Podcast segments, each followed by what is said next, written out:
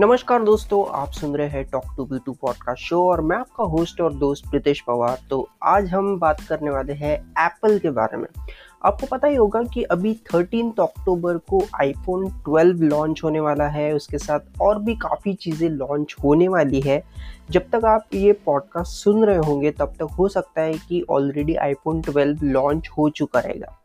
तो अभी सबसे बड़ा जो एक क्वेश्चन है वो है कि आईफोन या फिर एप्पल के कोई भी प्रोडक्ट्स जो होते हैं वो इतने ज़्यादा महँगे क्यों होते हैं? और सबसे इम्पोर्टेंट बात कि ये जो प्राइसिंग होती है, इतने महँगे कॉस्ट होती है, ठीक है, लेकिन क्या ये जस्टिफाई करते हैं अपने वैल्यू को, अपने कॉस्ट को? तो उसी के बारे में आज हम बात करने वाले हैं।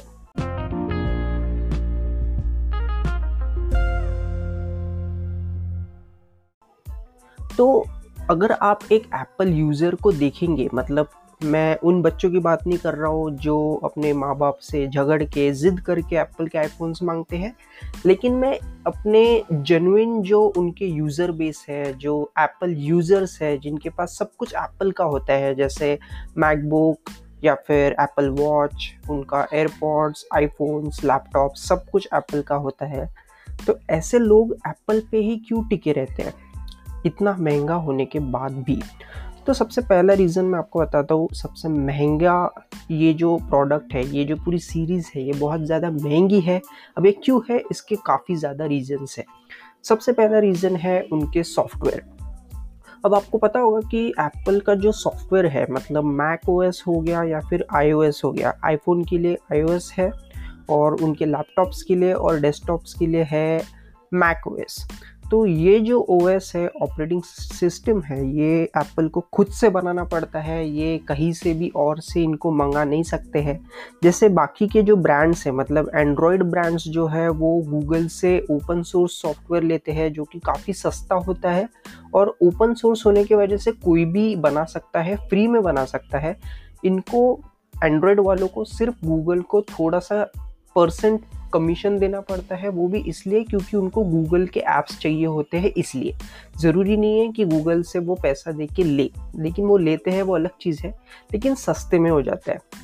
बट एप्पल को सब कुछ खुद बनाना पड़ता है, उनका सॉफ्टवेयर उनका ऑपरेटिंग सिस्टम और सबसे इम्पोर्टेंट मतलब उनको हार्डवेयर के साथ ऑप्टिमाइज करना पड़ता है। मतलब एप्पल का जो खुद का हार्डवेयर है, वो भी ऑप्टिमाइज्ड होता है और इसी का जो डेवलपमेंट चार्जेस है, जो भी बनाने के चार्जेस है, वो सब आपको कॉस्ट में पता चल जाती है। इसलिए आपने देखा होगा कि जितना भी सॉफ्टवेयर इश्यूज़ होते हैं, वो एप्पल में बहुत कम होते हैं, क्योंकि वो उस पर उतना काम करते हैं। दूसरा पॉइंट है कि एप्पल ने खुद को एक लाइफस्टाइल ब्रांड बना चुका है। एक प्रीमियम ब्रांड की तरह देखा जाता है। अभी एप्पल का एक पोजीशनिंग हो चुकी है, वो किसी और ब्रांड के पास नहीं है। मतलब ऐसा माना ही जाता है कि अगर आपके पास एक एप्पल का प्रोडक्ट है मतलब आप अमीर है, आपकी लाइफस्टाइल बहुत अच्छी है, और इसी बात का फ़ायदा एप्पल उठाता है और ज़्यादा से ज़्यादा महँगा बेचने की कोशिश करता है।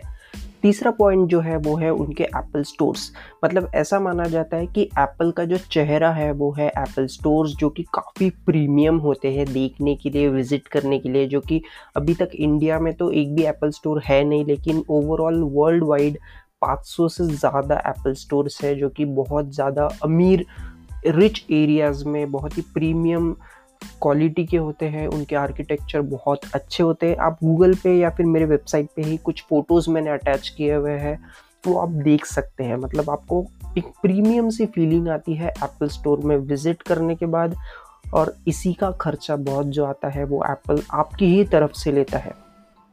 मतलब जो यूज़र्स होते हैं एप्पल के, उनकी तरफ़ से।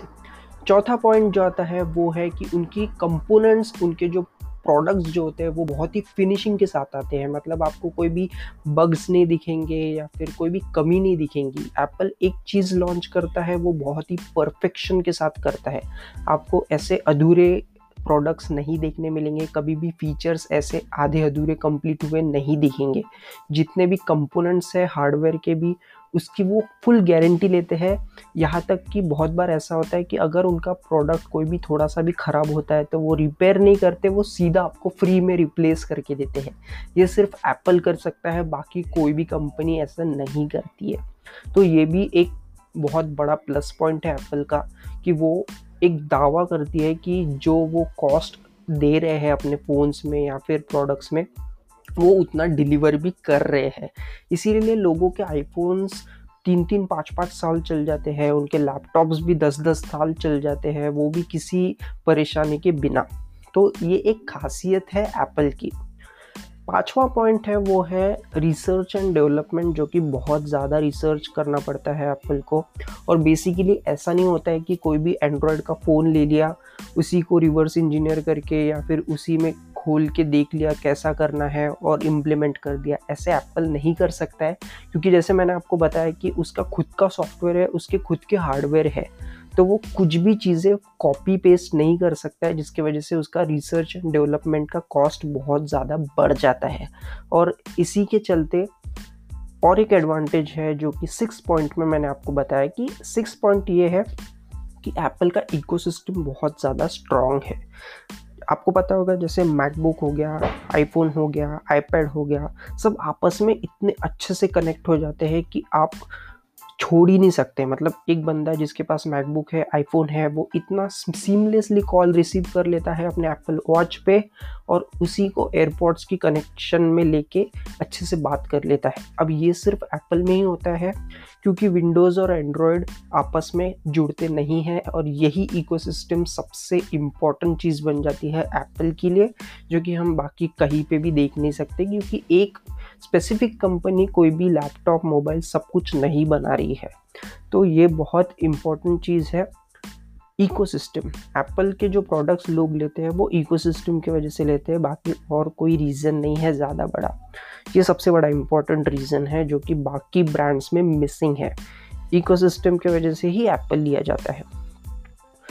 और भी खर्चे हैं एप्पल को, जैसे मार्केटिंग का खर्चा हो गया मतलब तरह तरह के एड्स देखेंगे आप प्रीमियम जगहों पे एड्स देखेंगे, अच्छे सोशल मीडिया एड्स देखेंगे, उनके वीडियोस भी क्वालिटी बहुत ज़्यादा हाई होती है तो इसका भी खर्चा बहुत आ जाता है। फिर और खर्चा किसमें आता है, वो है लोगों की सैलरीज देने में, उनका लेबर कॉस्ट इसमें भी काफ़ी खर्चा आ जाता है। फिर कस्टम ड्यूटीज़ लगती है मतलब यूएस से कोई भी प्रोडक्ट इंडिया में आता है तो उसका खर्चा बहुत ज़्यादा आ जाता है, क्योंकि उस पर कस्टम ड्यूटीज़ लगती है गवर्नमेंट की तरफ़ से। और भी चीज़ें हैं, जैसे लीगल बैटल्स हो गए मतलब उनको लीगल इश्यूज़ बहुत ज़्यादा आते रहते हैं। कोई भी सू कर देता है, कोई भी लॉ लॉसूट फ़ाइल कर देता है तो जो भी खर्चा है उनका लॉयर का कोर्ट का, वो भी सब चीज़ें मतलब अभी रिसेंटली चाइना ने उन पर केस ठोक दिया, जिसका 1.2 कुछ बिलियन का 1.4 बिलियन डॉलर्स का उस पर केस लग गया। तो अभी ये पैसा भी खास आएगा तो ऑब्वियसली यूज़र्स की से ही लेंगे वो। एप्पल यूज़र से ही लेंगे क्योंकि और कोई उनके पास रेवेन्यू सोर्स नहीं है। तो और सबसे इंपॉर्टेंट चीज़ मतलब ऑब्वियसली वो खुद का प्रॉफिट भी देखेंगे। एप्पल है तो खुद का प्रॉफिट भी देखेंगे। तो इन सब चीज़ों की वजह से उनकी जो कॉस्टिंग है प्रोडक्ट की कॉस्टिंग है, वो बहुत ज़्यादा बढ़ जाती है। तो मुझे उम्मीद है आपको ये पॉडकास्ट पसंद आ गया होगा। आप अगर प्रतिश पवार डॉट कॉम पर सुन रहे हैं तो आप मेरे बाकी पॉडकास्ट चैनल्स पे देख सकते हैं फॉलो कर सकते हैं, ताकि आप कोई भी पॉडकास्ट मिस ना करें। और अगर आप मुझे कहीं पॉडकास्ट चैनल पे ही फॉलो कर रहे हैं तो आप, मैं रिकमेंड करूँगा कि आप प्रीतेश पवार डॉट कॉम पर एक बार जाके विज़िट कीजिए। मिलता हूँ मैं आपको अगले एपिसोड में, तब तक के लिए take care and good bye